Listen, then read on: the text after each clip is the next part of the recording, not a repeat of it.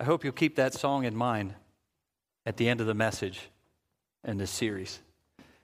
Every week when Dave and I get together, we plan the songs and the set around the message and what it is that we believe God wants to say to all of us. And the other day, brought me that video clip and that song, and I thought it's perfect.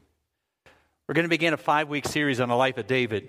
We're going to begin it with that song. We're going to end it with that song on Thanksgiving weekend. And I really pray that that part at the end, at the end of the day, this is what I want to be known for, will resonate with you over these next weeks together as we unfold and unpack his life. And to be able to ask ourselves that question and be able to honestly answer it that way. At the end of the day, that's what I want to be known for, that my heart's like your heart.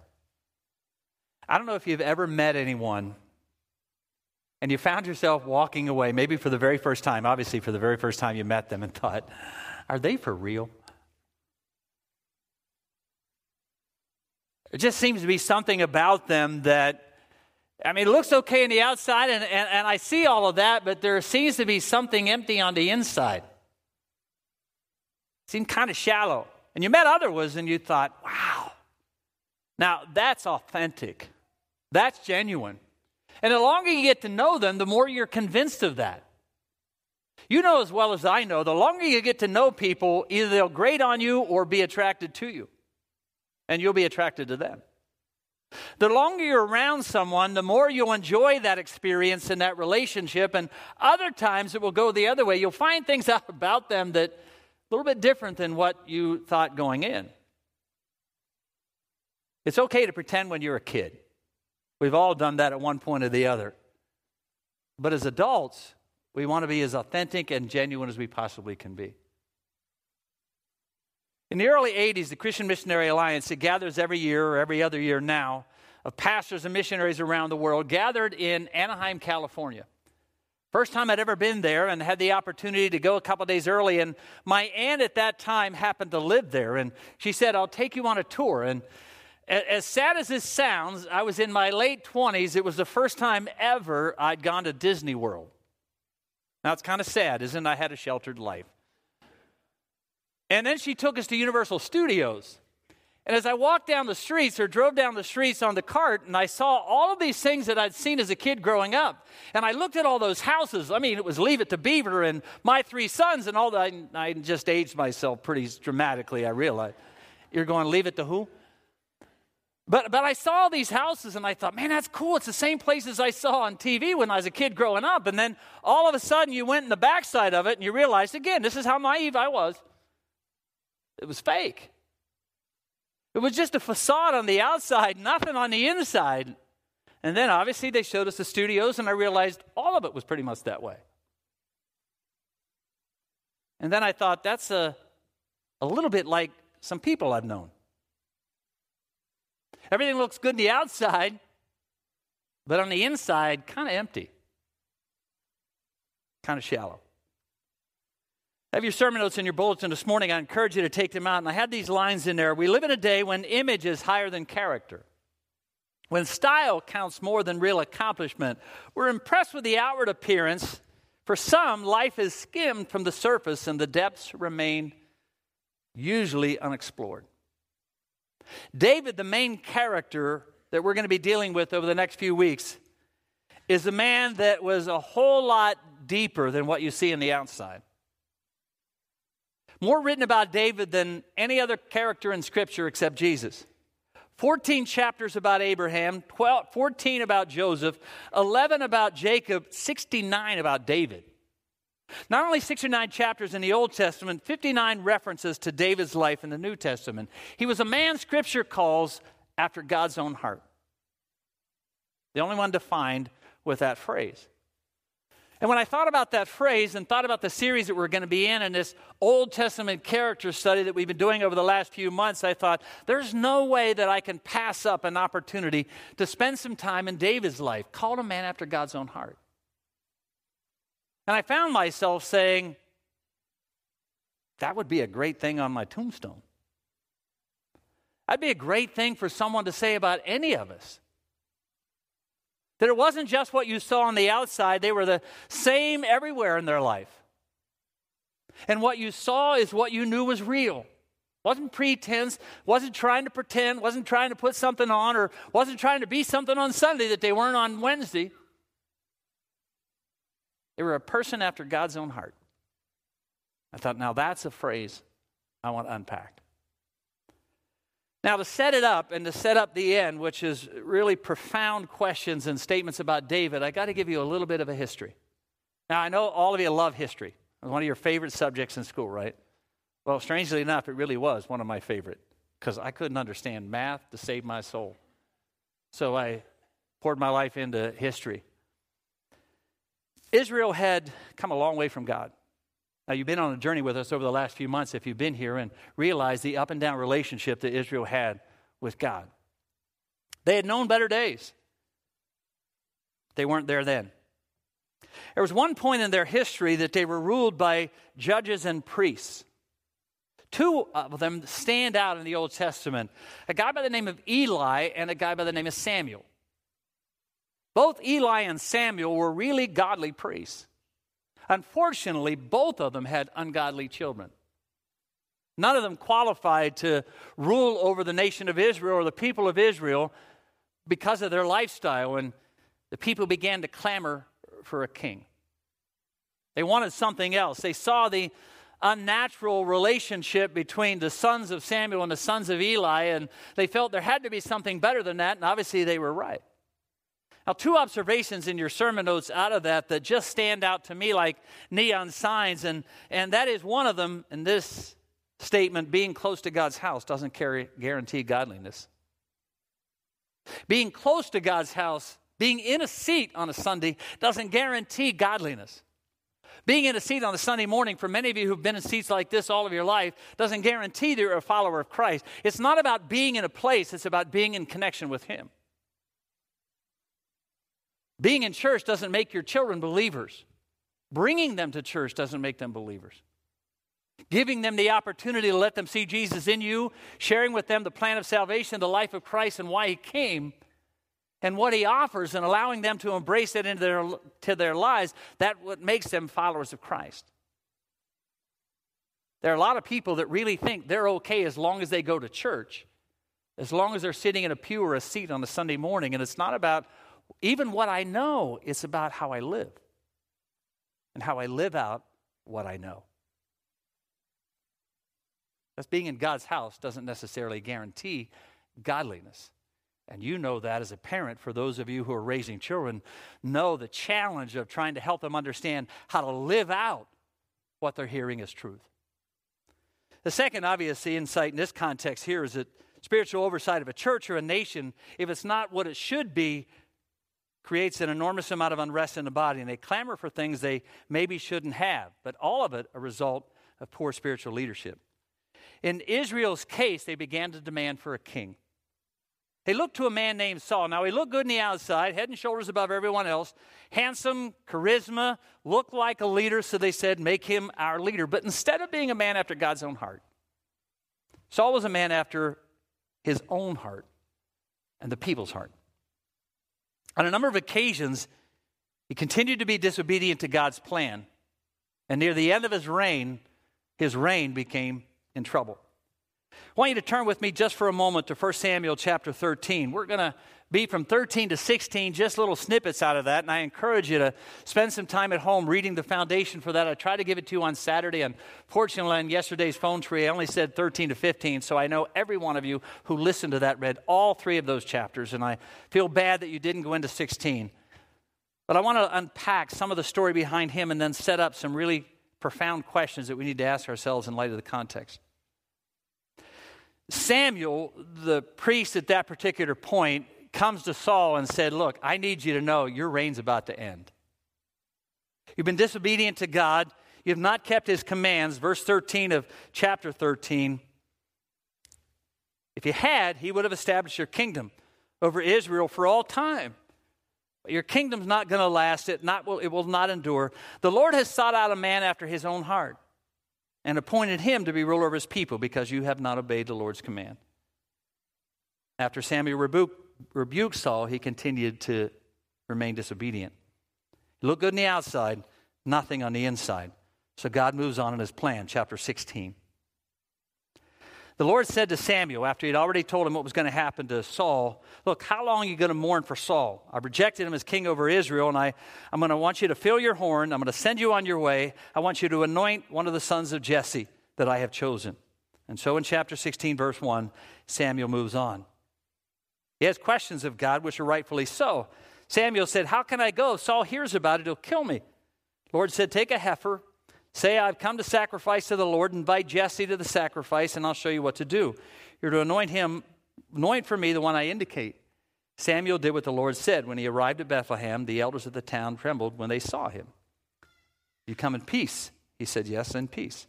I come to sacrifice to the Lord. Consecrate yourselves and come sacrifice with me. And then he consecrated Jesse and his sons and invited them to the sacrifice. When they arrived, Samuel saw Eliab and thought, Surely this is the one. But this is the key verse to the whole section of Scripture, verse 7. But the Lord said to Samuel, Don't consider his appearance or his height. I've rejected him. He's not the one. You see, the Lord doesn't look at things that people look at. People look at outward appearance. God looks at the heart, to the very soul of an individual. The very thing that happened to Israel the first time when they looked at Saul was happening again, even with Samuel. He looks at Eliab and says, Man, this guy is going to make a great king. Look at him.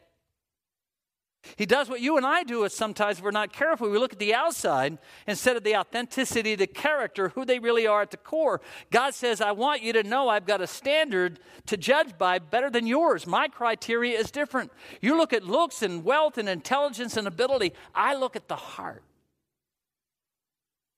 And Jesse called Abinadab and passed him in front of them and did it with the other seven sons, verse 10 tells us. And they all passed by, and Samuel said to him, Lord hasn't chosen any of these. So he asked Jesse, These all you have? Well, they're still the youngest, Jesse answered in verse 11. He's tending the sheep. Samuel said, Send to him. Send for him. We won't sit down until he arrives. Now, the word youngest doesn't only mean in age, it often means overlooked. Paul said to Timothy, Never let anyone look down on you because you're young. It always amazes me the people that God chooses that sometimes we may be not based on what we think on the outside or what we think they are now, as opposed to what they can become if we allow God to use them in amazing ways. So Jesse sent for David and had him brought in. Verse 12, he was glowing with health, had a fine appearance, and handsome features. Now, there's nothing wrong with any of that. The difference is it goes deeper to the core of who he was. And the Lord said, Rise and anoint him. This is the one. So Samuel took the horn of oil that we sang about a moment ago and anointed him in the presence of the brothers. And from that day, the Spirit of the Lord fell powerfully on David, and Samuel went away. Now, this is the question that I have for you. All of those sons that Jesse paraded in front of him, certainly thinking one of them are going to be chosen. One of them must be what God is looking for. One of them must be what Samuel is looking for. It wasn't any of them until he comes to David. So the question that I find myself asking is what was it about David that made God say, you're the one. That's the one. That's what I'm looking for. That's what I want. Three things that I want to give you today. One is spirituality. And, and, I want to define it first by what it's not. Spirituality is not a drab face, it's not rules and rituals, it's not piety. Spirituality is simply being a man or a woman that seeks after the heart of God. What God desires, they desire. What are God's concerns are their concerns. The phrase implies that a spiritual person is in harmony with God. What is important to God is important to them. What burdens God burdens them. Spirituality is a heart that is sensitive to God and sensitive to his voice. Just like a husband is sensitive to his wife's needs, she shouldn't always have to be saying, what is what I'm looking for, where you're at. He should be so close to her, he should recognize what she's all about, what she needs without always being told. A person with a heart after God knows that when God speaks, I hear. When God speaks, I listen. When God tells me to deal with something in my life, I want to do that. The one who has a heart after God knows that the things that breaks God's hearts breaks theirs. When God pointed out David's sin with Bathsheba that you hear about next Sunday morning through the prophet Nathan, David could have had Nathan killed. Or at least said, How dare you point out my sin? Instead, he falls on his face before God with a broken heart. A spiritual man isn't a person who never sins. A spiritual person is one who, when they do sin, repent and determine never to do it again. So the questions under the canopy of spirituality are these Am I reachable and am I teachable?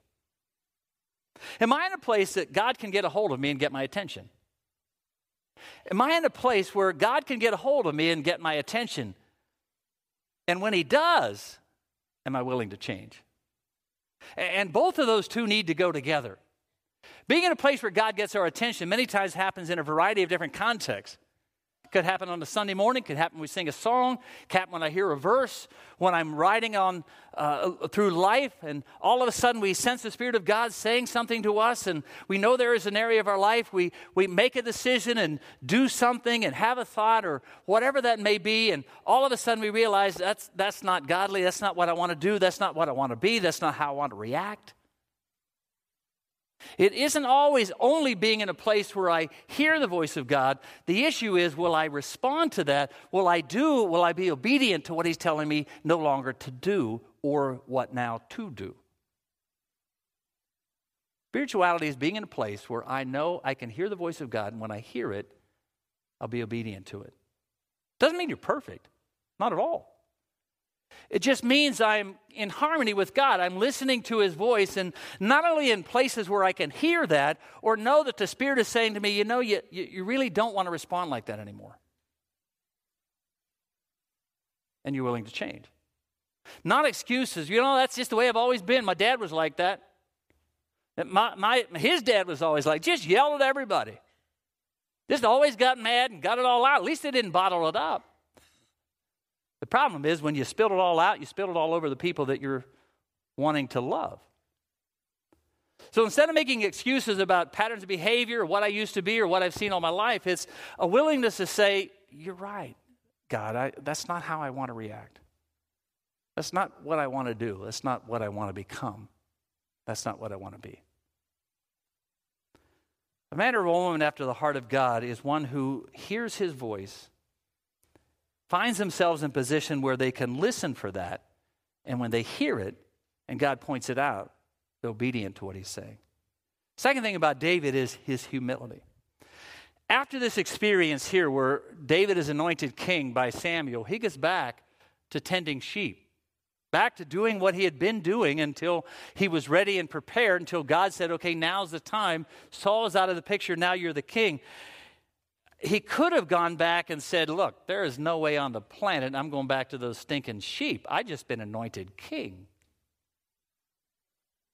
He didn't go out and buy a crown, didn't change his business card from shepherd to king elect. He's the same person after he's anointed as he was before. The one thing you can tell about a humble person is they don't try to elevate themselves, they allow God to do it. They don't try to lift up themselves, they allow God to do it. They don't always have to remind you of all they've done for God or even all the things they've accomplished in life. They allow God to do that. They allow their life to be the visual testimony or the visual awareness to the people around them of who they are. The people that always have to tell you what they've done or how good they've done or how many times they've prayed or how often they prayed kind of makes you wonder if that's just something they're telling me, but not what they really do. The humble person is one who lives it in such a way that others recognize it. That's what I want to be like. That's who I want to emulate. I've watched their lives for years. And I know how consistent they are in that. And I want to be like that. Someone has said sad about David's life sad is the day when I try to climb up on the throne when God still wants to use me on the hillside.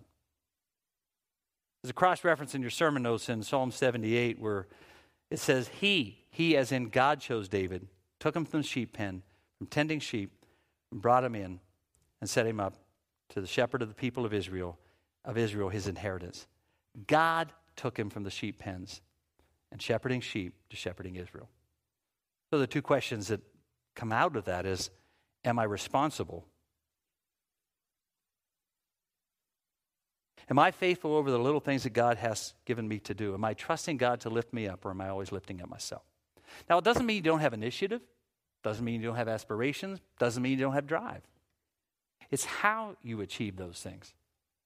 We always have to tell everyone all that we've done, then maybe there's something missing as opposed to what God sees, God recognizes, people are aware of, and they put us in those positions. Am I responsible and faithful over the little things that God wants me to do? And am I trusting God to lift me up, or am I doing it my own? Third thing is obviously integrity. Integrity, is the simplest description or definition of integrity is honesty when no one else is watching. It's who you are when no one else sees. It's not what you appear to be, it's what you really are at the very core of your soul. Psalm 78 also describes David as one who shepherded them with integrity of heart.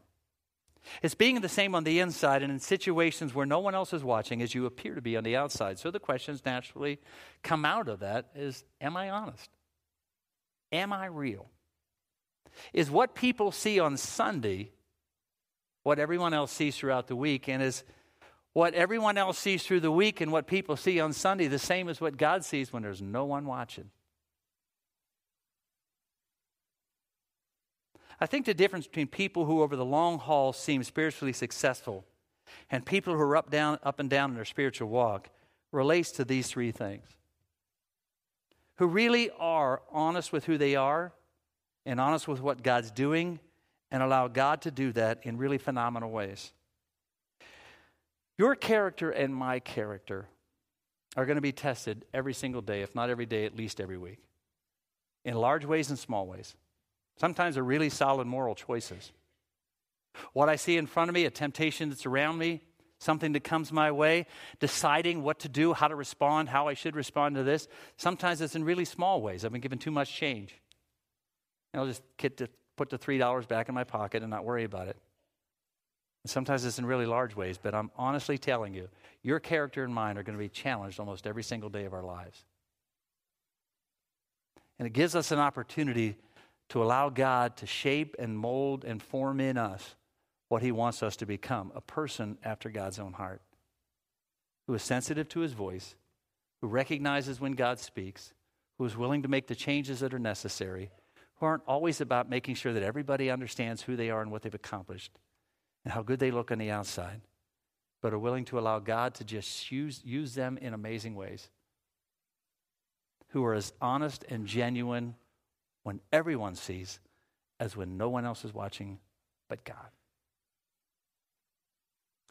Being in a place where God can speak, I can hear, I will listen, I will follow, is what identifies us as people who really are after God's own heart.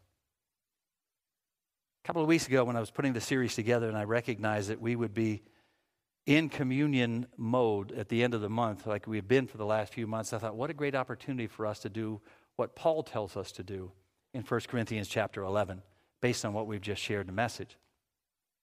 In 1 Corinthians 11, Paul rehearses what had been rehearsed in the Gospels. He shares the story. The very night Jesus was betrayed, he took the bread. He said, This is where you'll get life. The world will make you think it's in a whole lot of other places, it's in a whole lot of other things, but I just want you to know you're going to get real life from me. You may think it's in all those things, you may think it's in all that stuff, but it's really not. At the end of the day, it will leave you hollow and empty. Real life comes from me. And, and every time you hold this bread, I want you to recognize that I've given my life for you. And I've given you life in this. So I want you to seek it from me. And then he took a cup, shared it around. He said, all through the Old Testament, for sins to be forgiven, blood had to be shed. And so, for centuries after century after century, they paraded animals to the priest who shed the blood of sacrifices so that their sins could be forgiven. He said, I want you to know I will now take their place. Matter of fact, I'll take your place. I'll shed my blood so that you don't have to pay the price. And I offer it to you so that your sins can be forgiven have your slate wiped clean. Paul, then, after finishing that story, basically says this In light of what Jesus has done, before you eat the bread and drink the cup, you ought to look inside. You ought to examine yourself, he says it in 1 Corinthians. You ought to make sure that there's clean communication between you and God. So, this morning, as we hold these elements in our hands, what I'm going to ask you to do is just be honest to God and honest with Him. God, I want to be in a place where I do hear your voice.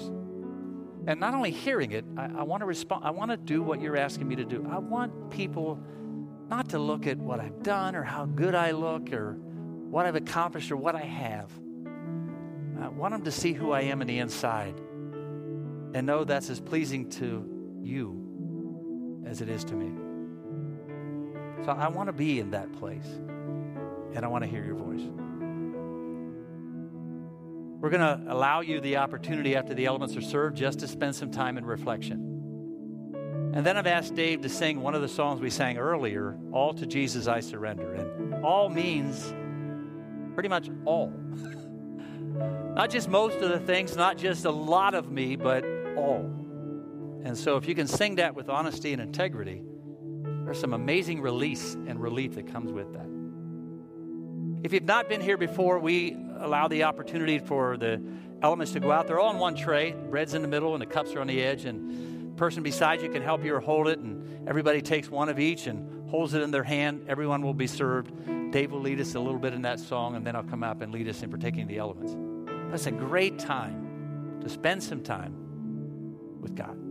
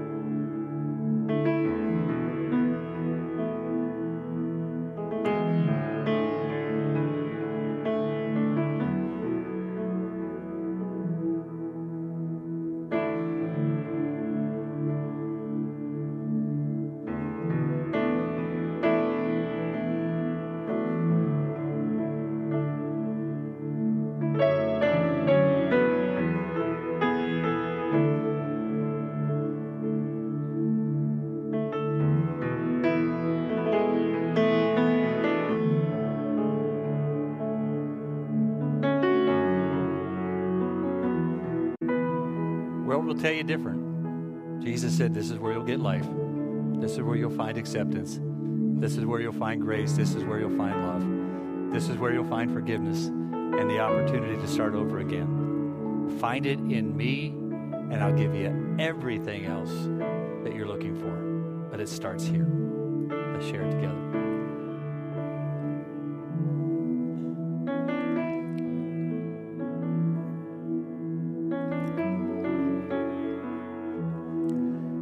Father, I can't get the words out of my head of that song. At the end of the day,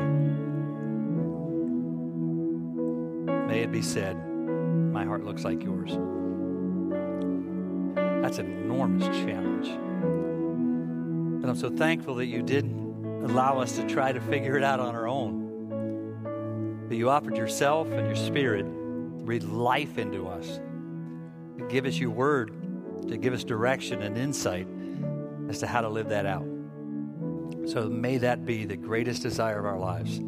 At the end of the day, to hear them say, My heart looks like yours. Please help me to do that. Help us as well. Thank you for your grace and your love and for all that you offer us. For guidance and direction from your word, for relationships in the family of God. May your glory and grace continue to abound as we flesh out what it is you're telling us to do. In Jesus' name I pray life group leaders meeting right up that way after the service. Thank you so much for being here today and being a part of our time together. We're going to continue this journey, and we trust you'll be a part of it these weeks. If I can pray for you in any way, be honored to do that. Otherwise, God bless you. Have an amazing day.